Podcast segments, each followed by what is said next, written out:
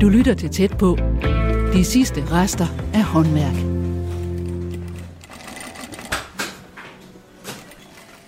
Håndværk, håndarbejde, håndelag. Smag lige på ordene. Vores hænder er et uundværligt redskab, hvis vi skal fremstille huse, møbler, tøj og andre livsnødvendigheder. Eller, det vil sige, hænderne var et uundværligt redskab. Før vi overlod håndens arbejde til maskiner og ensrettet masseproduktion.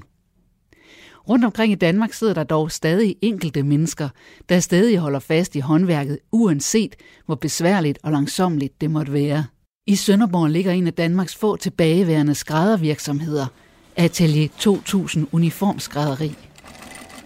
De fleste andre skræddervirksomheder har flyttet produktionen til udlandet, men her i Sønderborg sidder omkring 30 skrædder og syr flittigt, både på uniformer og præstekjoler. For som navnet antyder, har Atelier 2000 Uniformskrædderi fundet en niche, hvor man ikke går på kompromis med den håndsyede kvalitet. Og det, der hænger lige nu her, øh, det er nogle øh, mørkeblå livgardejakker. Det er de øh, jakker, som livgarden går og holder vagt i inde på Amalienborg, så når I tit ser det i fjernsynet, så er de jakker her. Okay, så er de syet her? Direktør Heidi Møjsen viser mig rundt. De er ikke syet her, nej. De bliver syet vores, øh, på vores fabrik i Litauen. Okay. Vi øh, skærer det hele her og forbereder det hele, og så syr de derovre. Øh, og det er vi nødt til på grund af prisen i Danmark, altså man kan sige timeprisen, for at stadigvæk at kunne blive ved at konkurrere. Så vi, vi laver det, der er fagligt og nødvendigt i Danmark, og så udnytter vi, at vi har vores egen fabrik derovre, hvor de så laver øh, øh, resten, kan man sige. Og dengang vi, vi startede med, at de skulle sy de her jakker, der startede vi i grund med, at de syede nogle ting til os, og vi syede det hele. Og på et tidspunkt blev de så gode, så gode, at øh, øh vi kunne vippe om, at vi syede nogle ting, og så syede de det resten, og nu der syr de så det hele. Men det er så en proces, der er over rigtig, rigtig mange år, for at vi kan blive ved at have den kvalitet, som vi vil have. Altså er I den eneste virksomhed, der syr de her jakker til, øh, eller hvad man skal kalde dem, de her uniformer? Ja, det er det. De her uniformer, de er, er, kommer i udbud, de kommer i EU-udbud øh, fra forsvaret, og man byder på det. Og vi har lige fået fornyet vores kontrakt her lige op til jul, så nu har vi den så i en, i en fireårig periode igen. Okay, Men så... altså, man byder så andre kan byde på det også. Ikke? Men I havde den også før? Vi havde den også før, ja. Vi har haft øh, kontrakten siden 2002, hvor den så har været udbud hver fjerde år, hvor vi så har genvundet den. Øh, det er en stor kontrakt, så det er en kæmpe usikkerhed for vores virksomhed, når den er i udbud, men også en kæmpe sikkerhed, når de her fire år de, de går i gang, fordi de næste fire år, der ved vi jo, at vi skal lave nu står vi lige foran dem, som siger, at Livgarden går hjem. Der hænger også alle mulige andre lige herover, så det er, er det alle uniformer til, til forsvaret, I laver? Nej, vi laver øh, det, der ligger i vores gallerkontrakt. Det er uniformer til Livgarden og gardhusarne. Altså de helt store galleruniformer. Gardhusaren, det er dem på hest, og Livgarden er dem, der går vagt ind ved, ved dronningen. Og det er dem, der ligger i vores kontrakt. Så har vi nogle galleruniformer til søværnet også. De hænger om på den anden side her. Øhm, og det andet, der hænger her, det er jo vores præstekjole. Øhm, og det er også en kontrakt, kan man sige, det er som er kirkeministeriet, hvor vi laver præstekjoler til hele landets præster. Den kommer også i udbud hver fjerde år, og man skal ind og byde på. Den kontrakt har vi så været med på siden øh, 96, hvor den har været ude hver fjerde år, hvor vi har, har genvundet den. Hvor er I så henne i forløbet med den lige nu? Lige nu her øh, udløber den til sommer, så den skal gerne komme i udbud her i, i foråret. Så den, nu er du lidt nervøs for den så? Selvfølgelig er vi altid nervøse, for man ved jo ikke, hvad, hvad kirkeministeriet kan finde på, men det virker ikke til, at de vil have et andet produkt, end det de får nu. Og så længe de ønsker det produkt, øh, så kan vi være med prismæssigt. Præstekjolerne bliver jo alt jo syd i Danmark. Øh, øh, så det er rent dansk produktion, og det gør jo så, at, at det er en dansk timeløn. Og, og det er jo det, øh, kirkeministeriet ønsker, at præsten skal komme ind og få taget mål, og så skal præsten ind og prøve, og i min verden kan det ikke lade sig gøre med mindre, at det foregår tæt på, hvor vi er. Og tit, hvis præsterne skal ordineres, det er, når de får en, en stilling, så skal det gå meget, meget hurtigt. Og hvis man skulle have udlandet med ind der, kommunikationen og fejlene, der kan ske, og den her hurtighed, det gør, at jeg siger, at det kan kun, det kan kun foregå i Danmark. Hvor mange har I egentlig ansat her? Øh, ja, hvor mange er vi? Vi plejer ikke at tælle så meget, men vi er nok cirka 30 i det hele. Der er mange, der ikke er fuldtids, men jeg tror, vi er cirka 30. Og hvor mange sidder og, og syr præstekjoler? Præstekjoler, der bliver lavet cirka 250 om året. Det har vi så lavet i 2019. Det vil sige, at vi skal levere en kjole hver dag. Vi skal tage mål af en kjole hver dag, og vi skal skære en kjole hver dag, for det passer med de her hverdage, vi har. Og det vil så sige, at øh, så kan vi begynde, og det tager en lille uge at lave en præstekjole, så i princippet skal der sidde fem mand og sy præstekjole hele tiden. Vi har cirka øh, 2.000 præster i Danmark, og de må få en ny hver 8. år, og det giver de her cirka 250 kjoler. Og det er kun de dygtige, der kan sy det hele. I sådan en præstekjole, der er jo ikke meget øh, mulighed for sådan at lave nogle svingærner, og vi er lidt kreative og ændrer lidt på sådan og sådan. De skal vel se ud, som de altid har set ud. Det skal de, ja. Og det er så lidt vores udfordring nogle gange. Alt, også vores uniformer. Der er jo specifikationer, hvordan det skal se ud, og det skal føles. så, så når vi nogle gange får noget, hvor pigerne må være lidt mere kreative, det har de rigtig svært ved, fordi vil du have det 3 cm, eller vil du have det 4 cm? Bestem dig, fordi de er vant til, at de jo ikke selv må være kreative. Jeg hænger her så flere. Ja, der er flere uniformer her. Det her det er en generalklasseuniform. Det er så en gammel uniform, der kommer ind, hvor, hvor den er blevet lidt for stram i halsen. Så han skal have et, et stykke mere i kraven. Okay, det er sådan en general, der er blevet lidt større? Øh, ja, uniformen er i hvert fald blevet mindre i skabet, som de siger. og det her, det er så en snor øh, øh, jakke, som, øh, som også er en galleuniform øh, fra forsvaret. Og den er sådan helt mørkeblå, og så er der ligesom, hvad kalder man det, der, der er, er på her? snortrækkeri på, øh, ligesom gardhusarerne har på deres jakker. Som er en slags, man ja, kan broderi, eller hvad? Nej, det er uldbånd. Det er uldbånd, der bliver, øh, øh, der bliver tegnet op, hvor det skal ligge, og så bliver det ligesom flettet, hvordan det skal være, og så syr man så det fast øh, på maskinen. Og, og selve jakken her, det er, det er uld? Det er uld, ja. Ja, det er 100% uld. Ja. ja. Og galleruniformen, det fik jeg ikke lige sagt.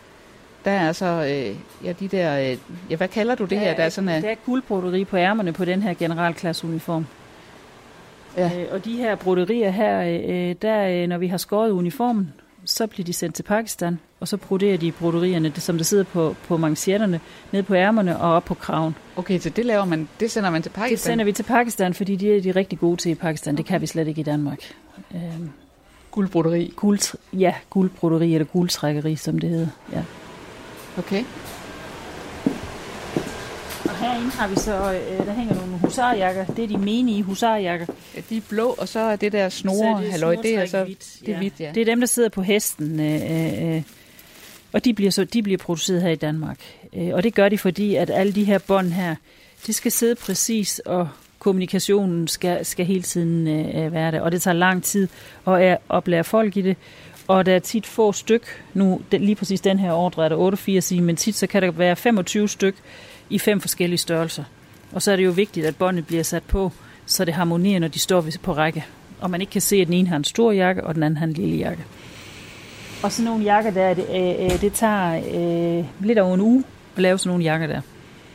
Altså, så de er heller ikke billige? De er heller ikke billige, nej. Hvad og koster de? Jo, det, det kan jeg ikke uden af. Øh, og materialet er jo også en dyr metervare, som bliver specielt produceret i England. Det er, det er uld, Det eller er hvad? uld, også uld, ja. ja. Og udfordringen her er jo tit, øh, øh, hvis vi ikke skal lave så mange, vi skal jo ikke have 10.000 meter stof. Vi skal jo måske have 120 meter stof, som skal specielt laves til den ordre i år. Så skal vi næste år have det samme. Og metervaren er rigtig, rigtig dyr, så vi har jo ikke helt vildt meget på lager. Det er de store ruller, som ligger her. Der ligger sådan nogle store hvide ruller, der er sådan et par meter lange. Stoffet er øh, halvanden meter bredt, og, og den her rulle for eksempel, øh, der er der 75 meter i, og den vejer 70 kilo. Så det er nogle ordentligt store ruller øh, og en dyr metervare. Ja, det, er så, der er, det her det er så rød uld. Det er rød, ja. Det bliver ja. brugt til de røde livgardejakker her. Den, der ligger her. Og, det, og kunsten er jo lidt, vi skal have metervare nok på lager, men vi skal jo ikke have mere, fordi det er jo en dyr medievare at ligge, og vi ved aldrig, hvad forsvaret bestiller, sådan mere end et år ad gangen. Men kan de ikke bare ligge og vente, hvis der nu går tre år? Jo, det kan de godt, men hvad hvis nu forsvaret ikke vil have, have den type jakker i tre år? Så ligger vi jo inde med alt det stof. Så, så det er lidt, øh, vi skal ikke have mere på læreren, det er nødvendigt, men vi skal jo have det, vi skal bruge. Og herovre kan jeg så se, at der også ligger en lang række hvide handsker og sådan noget. Og ja. butterf- hvide butterflies. Ja, det er, når vi laver selskabsuniformerne til forsvaret. Det er sådan nogle små, øh, helt mørkeblå øh, øh, jakker med bukser på, de skal have tilbehør med os. De får skjorter og skaf og butterfly og veste og seler. Og det er det, vi har liggende her. Og så har vi vores præste. De skal også have noget ind under pibekraven. Og der har de enten skjorter, hele skjorter med knækflip, eller vi har sådan nogle snydeskjorter. Øh, de ligger herovre. Til om sommeren, eller hvad? Ja, og pigerne er også rigtig glade for dem. Øh, der er sådan nogle, det her det er sådan nogle med kinakrav, og så har vi nogle med knækflip også. Men det er så nogen, som I ikke producerer? Det producerer vi også selv, ja. Nå, det gør I? Det producerer vi også i vores afdeling i Lithavn. Så har vi pibekravene. Øh, her har vi jo det til pressekjolen. Her har vi de rigtig fine, når de er færdige. Så ser det sådan her ud og er helt fint stive. Ja, det er, sådan, de det er den der runde krave, hvor der ligesom ja. er sådan nogle... Altså, man kan i virkeligheden synes, det ligner sådan nogle små cigaretetuier. Ja, det er tre lag stof, der bliver syet sammen for skudt, og så bliver de øh, kogt og vasket. Og så bliver de med riststivelse, for riststivelse på, ligesom man i gamle dage stivede øh, due og stivede skjorterne. Øh, det, bliver de stadig, det bliver de her. Og så sidder øh, pibedamen med sådan et pibejern, og sidder og varmer piberne op, så de bliver tørre. Og først på den ene side, og så på den anden side, og så igen og igen. Og hvis, hvis man har et for, for varmt øh, pibejern, og man, den bliver brun ved den sidste, så må man lave det hele om. Og man kan jo også lave hul i den, hvis man holder for længe. Det er sådan et, et pibejern, der er varmt, øh, man sidder og, og putter ind i hullerne. Og det har I nogen til at gøre? Der er stadigvæk, heldigvis stadigvæk i Danmark, øh, pibedamer, som vi kalder dem. I gamle dage, det kunne man også se i Matadorio, der blev man uddannet i at pibe pibekraver, hvis man nu blev gift med præsten. Og det er der stadigvæk pibedamer rundt i Danmark, der sidder og, og servicerer præsten, kan man sige. Og vi har en, en, en, en i Viborg og, og to andre, andre steder i landet, som piber vores krav. Hende vi har i Viborg, hun har næsten gjort til sit levebrød.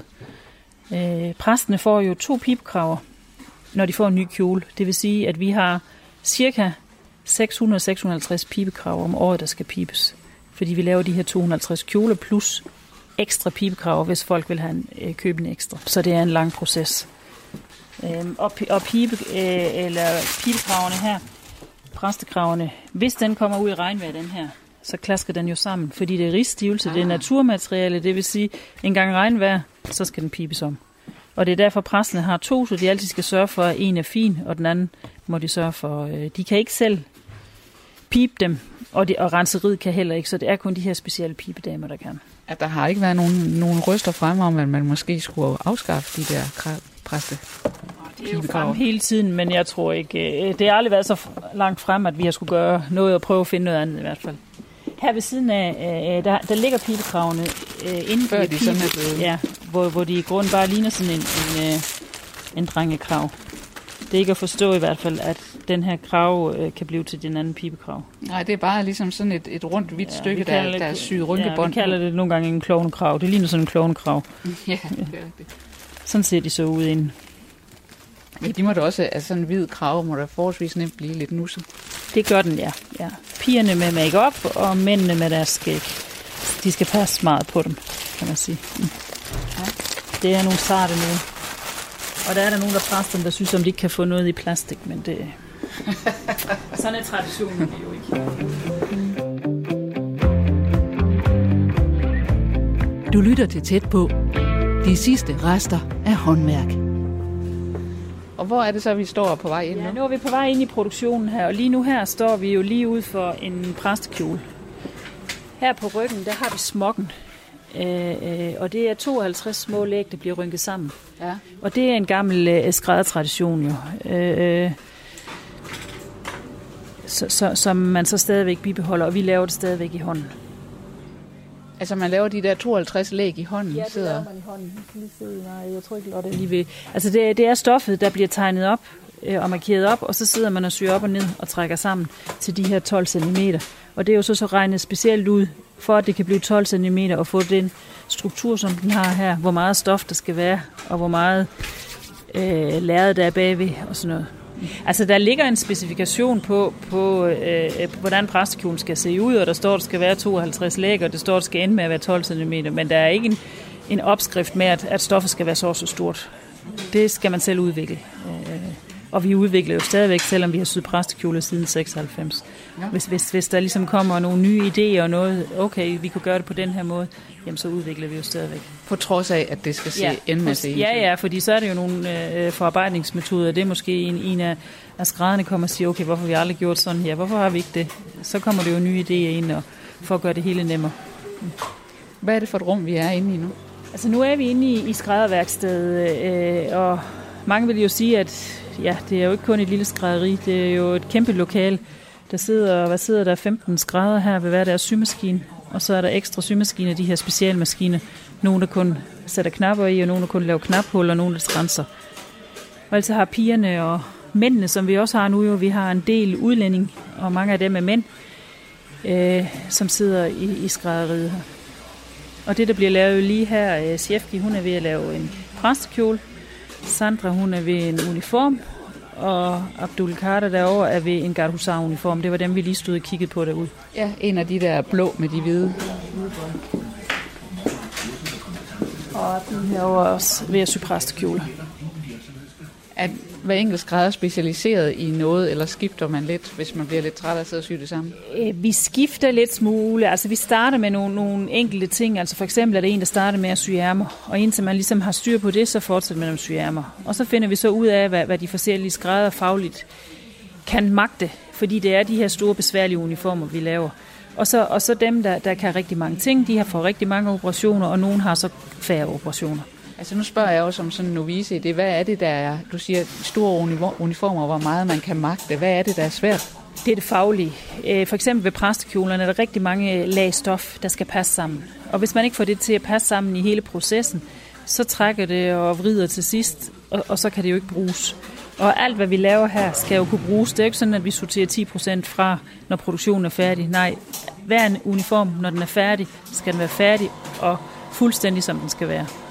Og fordi også med, med husarjakken, der er så mange ting på det, at det kan man bare ikke lære med det samme. Det kan gå flere år, inden man kan lære det hele. Øh, øh, så der er nogen, der, der kan det hele, og nogen kan nogen ting. Og så udvikler man sig sådan, og kan mere og mere. Mm. Så det er, virkelig, det er virkelig et sted, hvor det for jer er rart at have nogen med meget erfaring. Ja. Altså de piger, vi har, har været her rigtig, rigtig lang tid. Nu har vi en, hun er her så ikke lige i dag, Talia, hun har 25 års jubilæum her om en lille måned, og ellers har folk været her. Vi har en, der i sidste uge er gået på efterløn, hun har været her 29 år. Det er en, der har været her længst, udover hvad jeg har. Øh, så, så folk har været her rigtig, rigtig længe. Og, og det er jo, det er vi rigtig, rigtig glade for, fordi de, de, de kan rigtig, rigtig mange ting af de ting, vi gør. Øh, men også fagligt. Vi har brug for, at de har den faglighed og har været med, for, fordi det er de svære uniformer.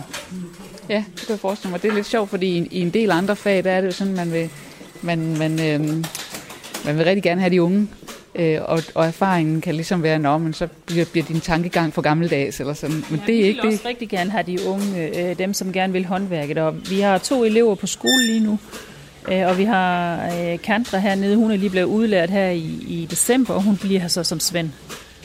Hun er rigtig, rigtig god til at sætte de her bånd på husarjakkerne. Fordi det er også lidt nogle gange med temperamentet. Nogle vil gerne have de her hurtige opgaver, og andre kan sidde og nørde med opgaverne. Det er jo lidt ens personlighed. Altså det hjælper ikke, at vi sætter en pige til, eller en af skrædderen til at sidde og nørde, hvis det er sådan en, der ligesom vil have fart på symaskinen og det. Så bliver vi nødt til at finde nogle opgaver, så man kan få dækket det behov, fordi det andet vil man sidde og blive irriteret.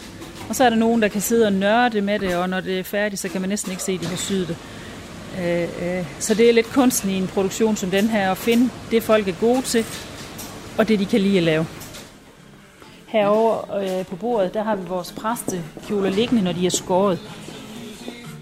Vi, vi, vi har ikke så meget planlægning på skrift det her, det er vores planlægning, som du kan se her. Altså, der ligger simpelthen nogle, noget jo. stof, der er skåret ud, og så er der bundet sådan et lille, det ligner nærmest et snørbånd om? Eller? Ja, altså de ligger, øh, præsterne ligger her i den rækkefølge, de skal være færdige datomæssigt. Hvis du ser, så er der nogle af dem, der ikke har en plastikpose på, og nogle har en pose på. Og det er så fordi, at dem her, der er i pose, der har de lavet nogle af tingene. Så der er en medarbejder, der har lavet sin operation på dem her og puttet dem i en pose og hun er så, eller han er kommet hertil. Så kan de andre, som skal lave nogle andre ting, se, okay, de her, de venter på mig. Så ved jeg, at nogle gange så kommer der knude på posen, det betyder også noget. Ja, der slipper I for en del mails der. Vi slipper for en regel. For det første har de jo ikke nogen computer ved maskinen, fordi de skal jo producere, kan man sige. Og de er selv med til, og i dag gider jeg måske ikke lige det her. Er det nødvendigt, at jeg gør det i dag, eller kan jeg vente til i morgen, hvor jeg har mere lyst til det? Så øh, ja, der sidder seks mand her og syr de her blå husarjakker. Det er sådan lidt i forskellige step. En er ved at sy knapper i, en er ved at sy hægter i, kan jeg se. Og en er ved at sy de her ulbånd fast øh, bag på ryggen. Altså det er både med nål og tråd, og det er med symaskine. Det er det, ja. For noget skal foregå med nål og tråd, der hvor det ikke kan sys på maskinen. Men alt, hvad der kan sys på maskinen, bliver syet på maskinen. Og når vi starter på de her, så har vi jo sådan nogle tegninger her, hvor der er vist, hvordan øh båndet skal sidde. Oh, ja. Så sidder øh, pigerne og, og skrædderen her og, og øh, tegner det op med, med, med sådan en kridtpind, og så sidder man og, og lægger båndet bagefter. Det er sådan noget bånd her på en rulle, man sidder og, og, og folder. Hvad er det, det er, hvad er det lavet Ja, det er en slags mohair-bånd. Okay. Ja. Og det er jo meget øh, fint materiale. Det er rigtig fint, ja. Det er det hele, ja. Så går vi herned. Øh, der hænger så øh, husarpelse. Husarpelse? Ja, det her de er som... så røde i stedet for. De her de er, er kamosinrøde. Det er officerpelse. Der er så sølvbånd på. Og det er gardhusarerne igen, dem på hest. De har dem hængende på skulderen. Hvis I ser i fjernsyn, når de kommer og rytterne, så har de en blå jakke på, og så har de den øh, røde på skulderen. Ah. Og den her, når det er officer, så har de sølv, og når de er menige, så har de mohair.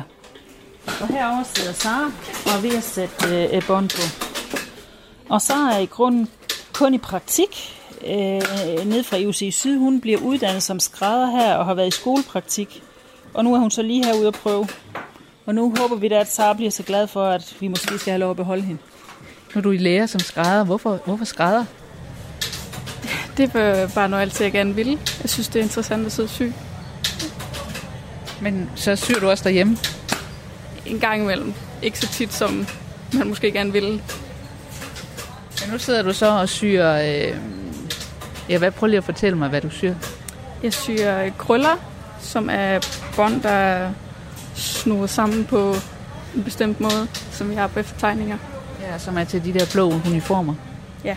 Og der er bare der er rigtig mange nåle i her. Det er der for at holde hele på plads, når man sidder og syr. Men det lyder på Heidi som om, at du faktisk er ret god til det. Sara Ja. det, ja. Vi er rigtig glade for Sara her. Kunne du Og- forestille ja. Og det, og det viser det også, hvad hun sidder og syr. Fordi havde hun nu ikke været så dygtig, så havde hun ikke siddet og syet det her. Og Sara, du har kun været her. Hvad har du været her? Snart to uger. Snart to uger, ja. Og det, det gør jo, at, at Sara kan magte maskinen, når hun kan sit håndværk. Så får, kan hun få være med til nogle af de lidt svære ting. Det er fordi, at, at du simpelthen er god til det. Altså, du er præcis og fingernem, eller hvad er det? Øh, ja, jeg er nok lidt perfektionist, så det gør det nok gør det lidt nemmere for mig selv. Kan du godt nå at gøre det sådan, så perfektionisten er tilfreds? Ja, det, det synes jeg. Det kan jeg godt. Det er rigtig, rigtig fint, hvad, hvad Sara sidder og laver. Det der, det der udfordringen her, det er jo, at, at vi sidder og sætter det der bånd på med nåle, og så skal det jo ind under maskinen, og der er næsten ikke plads ind under maskinen. Så man skal jo hele tiden sørge for, at det bliver liggende, hvor det skal ligge. Ja, de ikke skrider ud. Ja, at det ikke skrider ud, for det hjælper ikke, når hun er færdig med at sy, at, at den ikke ser ud her, som den skal. Fordi det er jo helt, helt vigtigt, at du har ikke skabelonen her, den er ikke hos dig, vel? Nej. Der er jo en skabelon, ligesom lige præcis, hvordan den skal se ud. Så når hun er færdig med, og, har, og, der, og så har den sådan, den er tegnet op her med kridt, så er det jo vigtigt, at hun får lagt den lige præcis inden for stregerne og ikke større. Og når så symaskinen syr ovenpå det, så bliver det nogle gange lidt større og lidt mere fladt, så, så det er kunsten jo. Ja, for det, det er sådan ligesom sådan, at du sagde krølle, det var det, du kaldte det før, som det er krøllet sammen i, eller sådan nogle mønstre, snod i nogle mønstre. Det kunne godt ligne sådan et vikingemønster, faktisk. Det kunne det sagtens, ja. Og der er det jo vigtigt, når det er færdigsyet, at det er fuldstændig, som det skal være. Ja, og de er ens, sådan så den, den folk, der er på den ene side, og er ens i forhold til den på den anden side, man skulle kunne spejle dem i Lige hinanden. præcis. Og, og her kan du sige, at det her det er på ryggen af. Der, der er jo en her man til herovre, for der er jo to på, på, på ryggen her. Så de skal jo op af ens. Øh, og samme afstand fra kanten og samme afstand fra her. Altså det synes jeg, der er, det er jo da også en kado at lære at få en praktikant til at Det gøre det, det fordi altså, jeg mener, hvis, det går, hvis det ikke dur, så er det jo... Så er det Ja, jo- hvis, det, hvis, øh, hvis Sara ikke kunne finde ud af det, så har hun kun fået lov at være med til at lave en. Så har vi fundet noget andet, hun så fagligt havde kunne Ikke? Og Jamen, fordi det er, jo, det er jo dyrt stof og dyre, dyre og, materialer, ja, ja, hvis det ikke hvis fungerer. båndet her, øh, hvis det bliver sat forkert på, og vi er nødt til at pille det af, så er vi nødt til at have noget nyt bånd. Fordi det travler jo og, og, og flosser lidt, kan du se her i enderne, øh, og bliver grimt. Du lytter til tæt på om de sidste rester af håndværk i Danmark. Lige nu fra Atelier 2000 Uniformskrædderi i Sønderborg, som er et af Danmarks største og sidste skrædderier. Det er heller ikke helt nemt at finde skræddere, der er dygtige nok, fortæller direktør Heidi Møjsen. Øh, vi kan sagtens finde nogle skrædder, øh, men de kan jo ikke det, vi laver. Det er vi jo nødt til at lære dem op i. Øh, vi har rigtig, rigtig mange udlændinge, øh, og mange af dem kommer fra Syrien, for i Syrien har man jo stadigvæk øh, tekstilproduktion. De har så siddet i nogle har 20-25 år i deres hjemland og produceret på en fabrik. Og det vil så sige, at de kan jo produktionsarbejde, og de kan håndtere symaskinerne, og mange af dem er, er fagligt ret dygtige. Så lærer, vi dem jo, så lærer vi dem jo det, vi har brug for, at de skal lære. Øh, fordi det er så specielt med det, vi laver. Men i det, de kan sy, så kan de deres faglighed. Lidt på samme måde, som Sara jo øh, har været i lære, og kan håndtere det, så kan de på samme måde håndtere det. Og så må vi så lære dem de ting, de har brug for. Men er det så, fordi det også er svært at finde danske skræddere, der har syerfaring nok?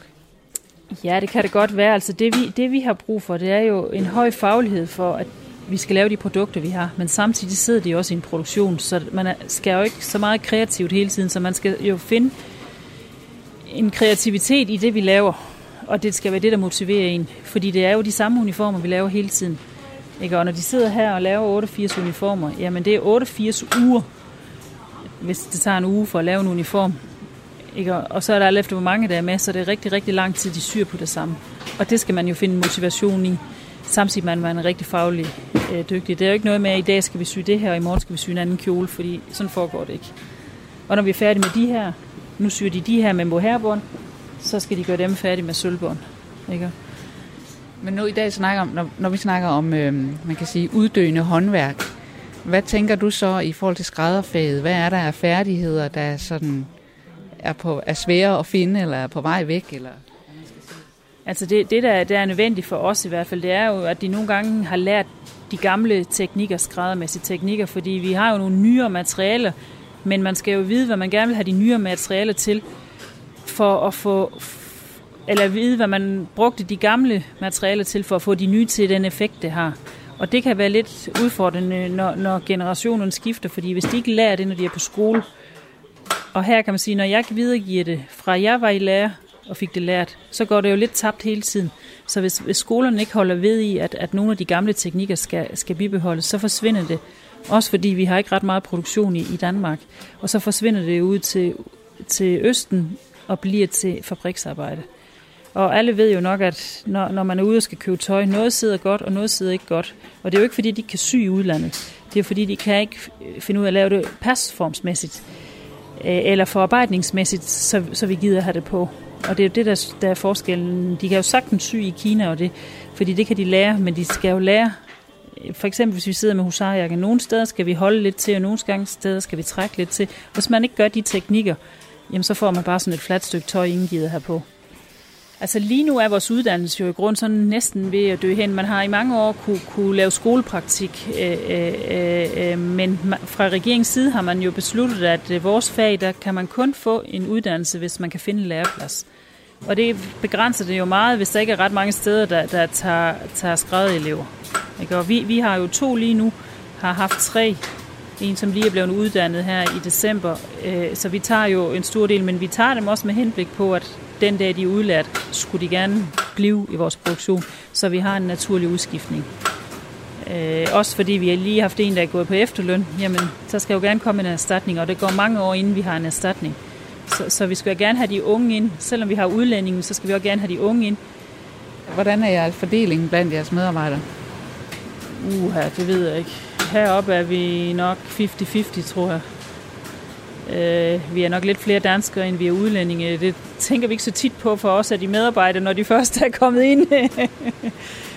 øh, men selvfølgelig udfordringer med, med udlændinge er jo kulturen, sproget, og forstå det, der bliver sagt, og, og, og også det faglige, kan man sige. Øh, mm.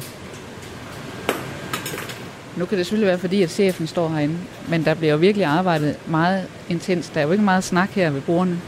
Nej, der er ikke meget snak, fordi det, det kan de slet ikke. Selvfølgelig snakker de ind imellem, men, men hvis du ser dem, Kantra der kan jo ikke sidde og snakke, mens hun skal sidde og koncentrere sig. For så får hun fingrene i maskinen. Ja, hun, er helt, hun er helt fordybet ned over sin symaskine. Her med, med, med, med de her bånd, og jeg er ved at sætte på på symaskinen. Og hvis hun skulle sidde og snakke med naboen her, så kan hun ikke sy lige der jo. Nej, det er godt Så det kan begrænse lidt. øh, De må snakke i pausen her. så er det nogle gange, hvor de sidder og laver nogle ting, hvor, hvor det er mere naturligt, at de snakker. Men altså, der er altid nogen, der sidder og, og, og er dybt koncentreret ved maskinerne, så, så, så derfor er der ikke så meget snak. Fordi de, så altså forstyrrer de jo hinanden, kan man sige. Mm.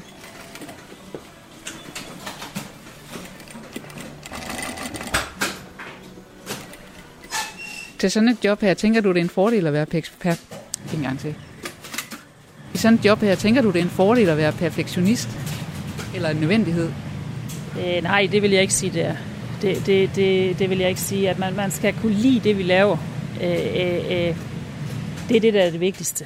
Fordi det lidt er det samme og det samme, vi laver, øh, øh, bare på en lidt anden måde indimellem.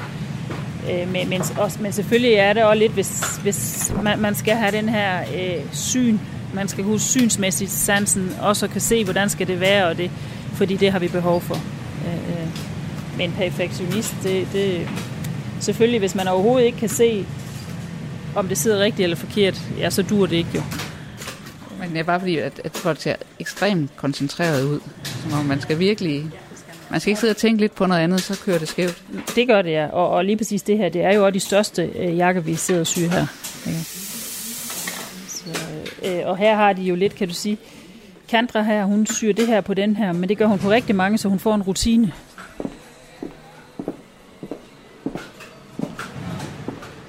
Herinde skærer man stoffet. Ja, nu går vi ind i til skæreriet. Og herinde har vi jo for et år siden fået en cutter. Vi har investeret helt vildt i en automatisk cutter, hvor det bliver lagt op ned på katanlægget, og så bliver filen jo sendt herop, og så skærer maskinen det ud, så de ikke skal stå og klippe i hånden. Det er en maskine, der er... Den man sige, der er er 4,5 meter mindst, hvis den ikke er 6 meter lang og, og 2 meter bred. Og vi måtte have øhm, væggen brækket ned der i kantinen, og ind gennem vinduet ude i kantinen for at få den ind. Så det var en stor proces, da vi skulle have den ind. er den også en stor hjælp. Den er en kæmpe hjælp, og den skulle vi have haft for rigtig, rigtig mange år siden. Og det er jo ikke en... Selvfølgelig er det en ny maskine, det her, men det er jo ikke en ny opfindelse. Det fandtes også, da vi andre var i lære. Men for os som lille skrædderi, der er det en kæmpe investering. Sådan en maskine her koster over 110.000 euro. Så det er en kæmpe investering, som gerne skal tjene sig ind. Og det har vi jo ligesom ikke synes i, gennem årene, at vi var klar til som virksomhed, også med det arbejde, vi havde. Nu her kan vi så måske sige, at vi burde have haft den for 10 år siden, men det kræver også, at det personale, vi så har, kan håndtere de opgaver. Fordi det er ikke almindelige skrædder, der sidder ved, ved det her katanlæg. Jo, det er jo en, der har forstand på det.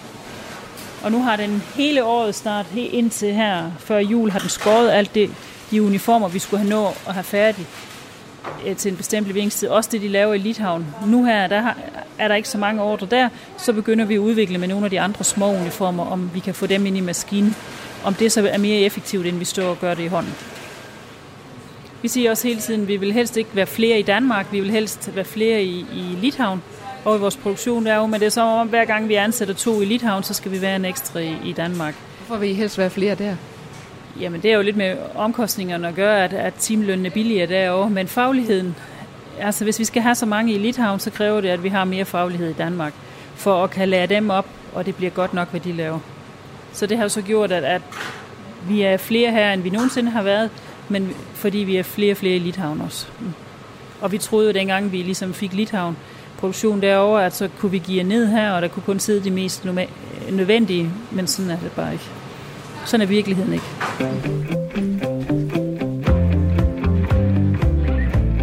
Du lytter til tæt på. De sidste rester af håndværk. Nu har vi lige været op og se produktionen, så kom jeg til at tænke på, da vi gik herned på kontoret. Øh, hvornår har du sidst selv haft en øh, symaskine i hænderne? Uh, det er lang tid siden. Måske et par år. Det er sådan lidt forskelligt. okay, jeg, så... jeg lige har haft noget, jeg lige selv ville reparere, og ellers har jeg ikke siddet ved symaskinen i mange år. Ja. Det er fordi, at jeg havde, havde også skrevet et spørgsmål ned, der hed noget i retning af, om du, om du så stadigvæk selv syede dit tøj. Det gør jeg ikke. Nej, nej. Øh, det, altså for det første kan det jo ikke betale sig mere. Øh, metervarer er jo dyre, og tilbehør, lynlås og knapper alt det dyre. Og så er vi jo nok forvent med, at når du går ind i en butik, så kan du prøve, om det er det, du vil have. Hvis du ikke vil have det, kan du lade det hænge. Hvis du selv syr og fortryder, jamen, så er det jo spild af arbejde. Og samtidig så fylder syverden jo også rigtig meget hele dagen her, så når man kommer hjem, så øh, har man ikke helt lyst. Man kunne høre Sara derop, øh, eleven derop, sagde, hun syede ikke meget hjem. Og det er jo lidt, hvis man brænder for det på arbejde, ja, så er det måske ikke så meget det hjem. Ikke? Øh, jeg har da syet noget fastelavnstøj til min søn, men han vil nok sige, mor, det er vist mange år siden. Og han kan nogle gange finde på at sige til mig, mor, du kan jo ikke sy, for du sidder jo kun nede på kontoret. Og nu er han altså 20 jo.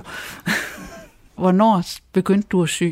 Øh, jamen, jeg er jo begyndt at sy øh, som ganske ung. Jeg havde en mor, der var håndarbejdslærer. Så når hun sad og syede prøver, hun skulle bruge i folkeskolen til sine elever der, så syede jeg jo også. Så symaskinen har jo altid i min barndom stået frem i, ind i systuen, og der satte man sig ind og syede. Og så syede vi jo bamser eller syede dimsedutter, eller hvad vi nu... Og, og på den måde lærte man jo at sy. Så gik jeg jo, øh, så gik jeg dengang hed det jo servicefag, så gik man på servicefag for, for at skulle have en uddannelse og komme ind for beklædning. Og så skulle man have en læreplads som noget, der hed beklædningsoperatør. Øh, det var dengang, vi jo i Danmark havde rigtig meget øh, produktion, tekstilproduktion. Øh, der var jeg så halvanden år hos Webmor, herrekonfektion op i Ry, hvor man sad på række. Webmor syede jo habiter og bukser, herretøj. Og vi sad i buksering, og du syede det samme og det samme en hel måned. Du syede den samme søm hele tiden for at få rutine. Jo. Så, for sådan foregik produktionen jo. Hvis du så kunne nogle flere ting, så flyttede du til, til noget, der var lidt sværere, og, og den måde lærte man det på. Og så skulle man så, øh, når man så havde taget den uddannelse, så skulle man have en læreplads mere som skrædder. Og der kom jeg så i lære her i firmaet, kan man sige, i moderfirmaet dengang. Og det har jo så været i 87 til 89, en toårig uddannelse, hvor man så blev uddannet skrædder. Hvor vi stadigvæk sad i produktionen. Øh, dengang syede vi ridejakker, og vi syede øh, de mørkeblå livgardejakker, har du, har du reddet selv? Jeg har så reddet. Jeg har haft hest selv, så jeg vidste godt, hvad en ridejakke var. og hvordan den skulle sidde, for at den ikke var irriterende? Ja, men det, der, det, der var ikke så meget kreativitet det heller dengang, for der var jo defineret hvor, hvor mønstret fra det firma, vi syede for. Så, så det, var, det var ren produktion. Mm. Og vi skulle sy stærkt. Jeg kan huske dengang, vi, vi måtte bruge omkring to timer på at sy sådan en jagt der. Okay. Og det er meget, meget lidt. Øh, ja. Ja, fordi det er jo en jakke, der også er, altså den er jo syet, den er jo figursyet. Ja, og, ja. Men, men det var jo lidt, hvis du syede 20 på en gang, så kunne kunne, og syede alle ærmerne først og syede det ene, altså rent produktionsmæssigt, så kunne man godt få dem ned på det tidspunkt. Så, så der var kunsten jo lidt, når man sad der som elev, kan man følge med svendene, og kan man det samme, ikke? og at kvaliteten stadigvæk var rigtig. Og det er lidt det, der ligesom driver mig, det er jo lidt det der hvad kan vi, og hvordan kan vi få det bedst hen, øh, så vi kan blive færdige og, og levere det bedste, den bedste kvalitet. Øh, men du fik lidt mere skrædder, og man var på skole de her 10 uger en gang imellem, hvor man fik de gamle teknikker. Hvad vil det sige at være lidt mere skrædder? Jamen, lidt mere skrædder, ja, det er jo altså i industrien, der lærer man jo at producere, hvor i skrædderiet, der lærer man jo håndværket. Hvis man nu syr en, en habitjakke, Øh, nu til dag, så sætter man jo indlæg på, men hvis man ikke kender de gamle teknikker, at man, man ligesom holder det lidt sammen her for, for at skabe bryst i det, så får man ikke den pasform, som man gerne vil have. Så får man bare sådan et fladt stykke stof. Lidt ligesom man kan sige, man tit, hvis man får tøj fra udlandet. Hvis de ikke kender de teknikker, jamen så er det noget tøj, vi er, det er da fint nok, men vi føler os måske ikke tilpas i det. Men hvis man kan de der teknikker, så, så kan man også bruge dem på de nye materialer, man har nu til det. Man behøver ikke at sidde og håndsyge mere, øh, som man gjorde før, øh, fordi man kan godt, industrien har jo udviklet noget indlæg til, hvad det er, vi gerne vil have det til, ud fra de gamle teknikker jo. Men jeg vil godt lige lidt tilbage, jeg vil gerne lige dvæle lidt ved den pige, du var, da du sad og syede derhjemme, fordi det, må, det jo har jo på en eller anden måde, er det jo blevet dit liv, uanset Ja, om du sidder og syr dig. Jeg var, ja. var, var i Ry, øh, sad jeg på et lille værelse. Det var jo der, man havde... Øh, jeg var ikke særlig gammel. Jeg var vel kun lige blevet 18. Og når jeg var færdig på fabrikken, øh, så gik jeg hjem og sad og syede. Så jeg syede der øh, svætre til min far, og tøj til mig selv, og tøj til alle mulige. Man syede uafbrudt dengang, kan man sige. Og der var jo rigtig mange stofbutikker, og især oppe i Herningområdet, der var jo rigtig mange stofbutikker med restruller fra den virkelige produktion, så man kunne få noget, noget andet og spændende stof. Så, så øh, vi har da altid i vores hjem, også hos min mor, haft et kæmpe skab fuldt af stof, hvis vi nu skulle sy noget. Så, så der blev syet rigtig meget. Så er det, og, og da jeg startede i virksomheden her, øh, øh, jamen der sad jeg jo også ved symaskinen. Jeg har jo siddet ved symaskinen i rigtig, rigtig, rigtig mange år. Men så i det virksomheden er blevet større og større, er min funktion jo så blevet en anden. Og nu sidder jeg så som sagt ikke ved symaskinen mere. Men dengang du gjorde det også som, som barn og som helt ung, hvad var det, altså hvad var det, der fascinerede dig ved det? Ja, altså det var vel, man kunne godt lide at lave noget med hænderne jo. Det er jo lidt tilfældigt nogle gange nok, hvad, man, hvad retning man lige kommer i. Men jeg har kunne lide at sy, og jeg kunne finde ud af det, jamen så er man kommet den vej i livet. Det, der, der fascinerer mig, det er jo, øh, øh kan vi producere det her? Hvordan producerer vi det? Og får vi det produceret til tiden? Øh, øh, det, det, det er ligesom, og i det vi har den nicheproduktion, vi har, så er det det, der er vores største udfordring altid jo, og det vi skal have medarbejdere med, til at hjælpe med, det er jo, at det hjælper ikke, vi er færdige i morgen, hvis den skal bruges i dag jo. Nej. Øh, og det er det, der, der produktionen fascinerer mig. Altså, øh, hvad kan vi skabe i produktionen, og hvordan gør vi på den bedste måde? Øh, sådan at alle kan gå hjem klokken 4 og være glade, og ingen skal arbejde helt vildt over, fordi vi er presset øh, og have en rolig hverdag. Mm. Så det er i virkeligheden at få lagt puslespillet rigtigt? Ja, det kan man godt sige, det er det, ja. ja. Mm. Men dengang, nu bliver jeg jo ved med at træde ja, i det, men dengang, dengang du var barn og syede, var det fordi, det var dejligt at lave noget, der var, at du altså sådan stoltheden over at lave det selv, eller hvad, altså, hvad var det, der gjorde, at du, du kunne lige så godt have ladt være? Bare selvom din mors symaskine stod der. Det ville blive vel bare en hobby, ikke? En, en verden, man var inde i, og det synes man var spændende jeg kan ikke minde sådan, øh, at det var, det, det var, det var bare, sådan var vores hverdag jo, kan man sige. Der foregik en masse syninger, og det gjorde man selvfølgelig også. Ikke? Okay. Jeg gjorde i hvert fald, vi var tre søstre, men det gjorde jeg. Og gjorde dine søstre også? Ja, som helt små har de også, men så har de jo så fundet andre veje. Ja. Dengang, ja, der, der, der, der, var, der købte man jo ikke tøj på samme måde, som man gjorde nu her, så hvis vi kunne sy det selv, så syede vi det jo selv. Øh, og så havde man også noget anderledes jo, øh, end, end andre havde, og, og andre ville gerne, om man ikke lige kunne synes sweater til dem, jo jo, det kunne man jo godt jo, ikke? Altså det var nok den der, at man kunne skabe noget anderledes. Mm. Kan du huske noget af det, du var stolt af? Ja, altså min far har, kommer jo stadigvæk nogle gange og siger, den her har du syet, okay, har jeg det? jeg har dengang, øh, jeg var i lærer i, i firmaet her, der tog jeg billeder af alle uniformerne. Øh, dem har vi så, så ligesom i firmaet nu. Der, der havde jeg meget, hver gang jeg syede en uniform, så tog jeg billeder af den. Fordi det, det var noget, jeg havde lavet jo. Mm. Øh, uniformerne kan jeg rigtig, rigtig godt lide. Det, jeg kan skabe sådan en stor uniform, og, og den er ens hele tiden. Altså, der, der, der er jo ikke, øh, de skal jo gerne se ens ud, selvom de ikke er ens, selvom de ikke er ens i størrelsen, og det, det er jo en, en udfordring. Øh, at, øh, og så også øh, fascinerer det mig det der, at folk de siger, åh, de er så pæne. Ja, de er så pæne, men der er også en kæmpe faglighed bagved, og en kæmpe ekspertise til at få dem til at se ud, som de gør. Fordi hvis der ikke ville være det, så ville folk ikke synes, de var for, for pæne, for så ville de jo være for forskellige, og de skal jo være ens. Øh, og jeg kan jo stadigvæk, selvom du siger, at jeg sidder ikke ved symaskinen, jamen jeg kan godt gå op og, og, det kribler jo i fingrene, når hun sidder deroppe og syr, ikke? og jeg ved jo, hvad udfordringen hun har, fordi jeg har jo selv siddet og syet det samme. Øh, så, så på den måde, øh, og går jeg en tur gennem produktion, og de måske har lavet noget, hvor jeg siger, åh, her skal vi lige passe på. Altså, ens øje fanger det jo med det samme, fordi man er så trænet i at se, sådan skal det ikke se ud, og sådan skal det se ud. Øh, øh og det er det, der, der er fascinerende, det er jo det her, hvordan skal det se ud, og, det er tydeligt at se, hvilke, hvilke skrædder, der er rigtig gode til at sætte bånd på, og hvilke nogen, du kan sige, okay, de skal måske lave nogle andre ting. Øh, så, så, så det, er, det er spændende. Når, det så er, når, når Livgarden så trækker op, øh, for eksempel, hvad skal vi sige, til nytår, at, er du så over at stå på... Nej, så ser vi det i fjernsynet jo, ja. Og, så, og hvis vi har lavet øh, uniformer efter mål, så vil vi jo rigtig gerne have haft de haft navn på, så vi kan se, den der har vi lige syet, eller den der har vi lige syet, eller, altså, eller om det er standarduniformer. Og vi sidder jo og holder øje med, om, om knapperne er lige, om benene er lige lange, og, og hvad det nu er, hvordan de sidder på personerne. Øh, standarduniformerne er vi jo ikke så meget inde over, hvordan de sidder på personerne, men forarbejdningen kan man jo hurtigt se. Øh, der er forhåbentlig ikke noget, der rynker her og der. Mm. Så det holder vi øje med i fjernsynet. Ja, det kan jeg godt forestille mig. Og sker det så nogle gange sådan en nytårsaften, at du tænker, det der, hvad er der her? Det er galt. Øh, ja, ja det, gør, det gør det jo. Altså, hvor du tænker, nej, helst ikke, at der er noget galt, fordi normalt er der jo ikke noget galt, men du tænker, okay, ham her har de måske ikke lige puttet helt rigtigt i tøjet. Kunne de ikke lige have, havde trukket lidt, så bukserne ikke var så lange. Hvis, hvis, nu, buk, hvis han nu har været lidt kortere end, end de andre, så bukserne ikke sad så langt ned på skoen, ikke? for det kan man jo nogle gange justere lidt med selerne.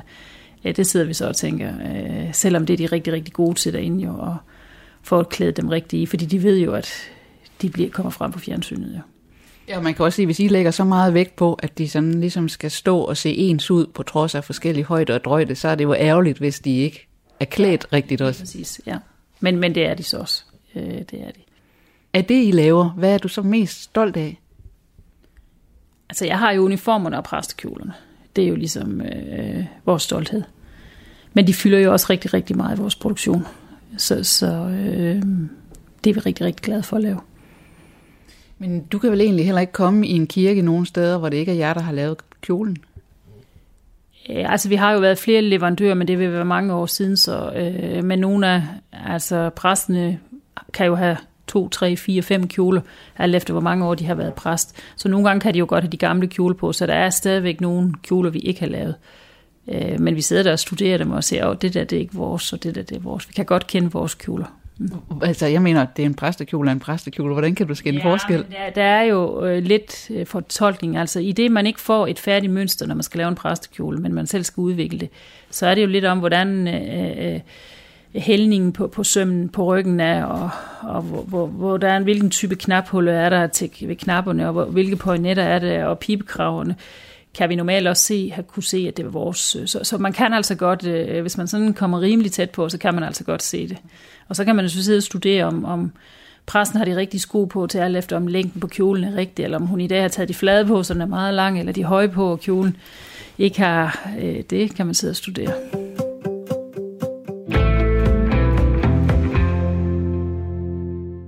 Har du en bekymring for, hvordan det kommer til at gå med skrædderfaget? Øh, ja, det kan jeg godt have. Altså, øh, især hvis øh, skolerne ikke bliver ved at, at undervise i nogle af de gamle teknikker. Fordi jeg synes jo lidt fra, at jeg var i lærer, og til det går videre til mig, så går der jo lidt gammel skrædderi tabt. Når jeg så lærer videre til dem, jeg har herop, så går der lidt tabt igen jo, fordi de får mere og mere industri. Og når de så lærer videre til den næste generation, som vi har siden deroppe lige udlært, jamen så er det, forsvinder det lidt igen. Ikke? Og hvis, hvis det bliver ved at, ved at forsvinde, så mener jeg ikke, at vi kan, kan producere på den måde, vi gør her i hvert fald, fordi så forsvinder fagligheden, og så giver det for store udfordringer i produktionen, fordi hvorfor sidder det ikke, som det plejer, og ingen ved måske, hvad vi skal gøre. Altså vores fordel er jo, i det vi selv har produktion i Danmark, når vi lærer dem i Litauen, så lærer vi det jo, som vi vil have det. Det er jo ikke sådan, de bare sidder og syr, og så fortæller vi, det her det er forkert, og det må I lave om. Nej, vi fortæller dem jo, hvad det er, de skal lave om og der giver vi jo fagligheden videre. Men hvis der ikke er nogen her, der ville kunne fortælle det, hvis jeg nu ikke havde folk i produktionen her, men kun kontorfolk, jamen så kunne vi ikke give de fif, fordi de ville jo ikke vide det. Og det er jo så også det, der nok gør, at vi har så stor en produktion i Danmark, at, at vi har brug for fagligheden hele tiden udvikler sig her, og vi hele tiden har folk, der kan den der faglighed for at kan producere den her type i udlandet.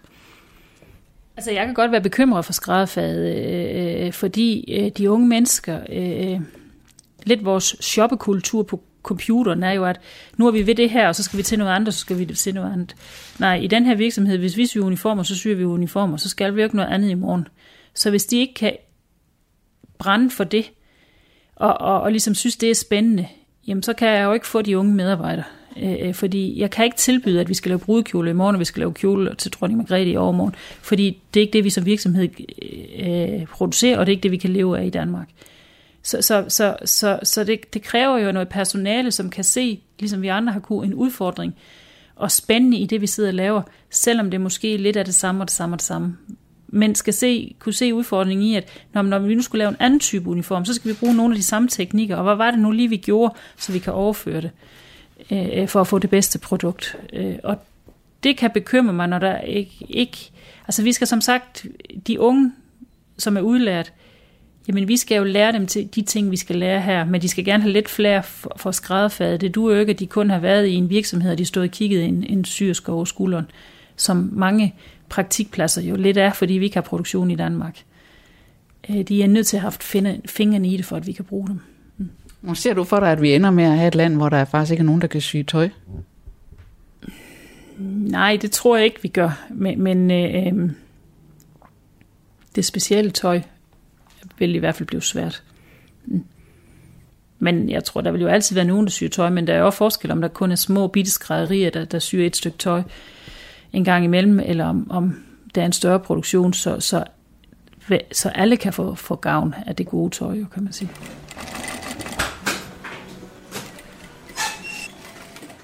Du har lyttet til tæt på om de sidste rester af håndværk i Danmark. I dag fra Atelier 2000 Uniformsgræderi i Sønderborg. I udsendelsen hørte du direktør Heidi Møjsen og skrædderelev Sara Schomburg Hansen. Christine Sølling Møller har tilrettelagt. Den her og andre tæt på udsendelser kan du genhøre på radio4.dk og finde som podcast. Har du selv en god idé til en tæt på serie eller en reportage, du godt kunne tænke dig at høre i radioen, så skriv endelig til os her på redaktionen på reportage radio4.dk.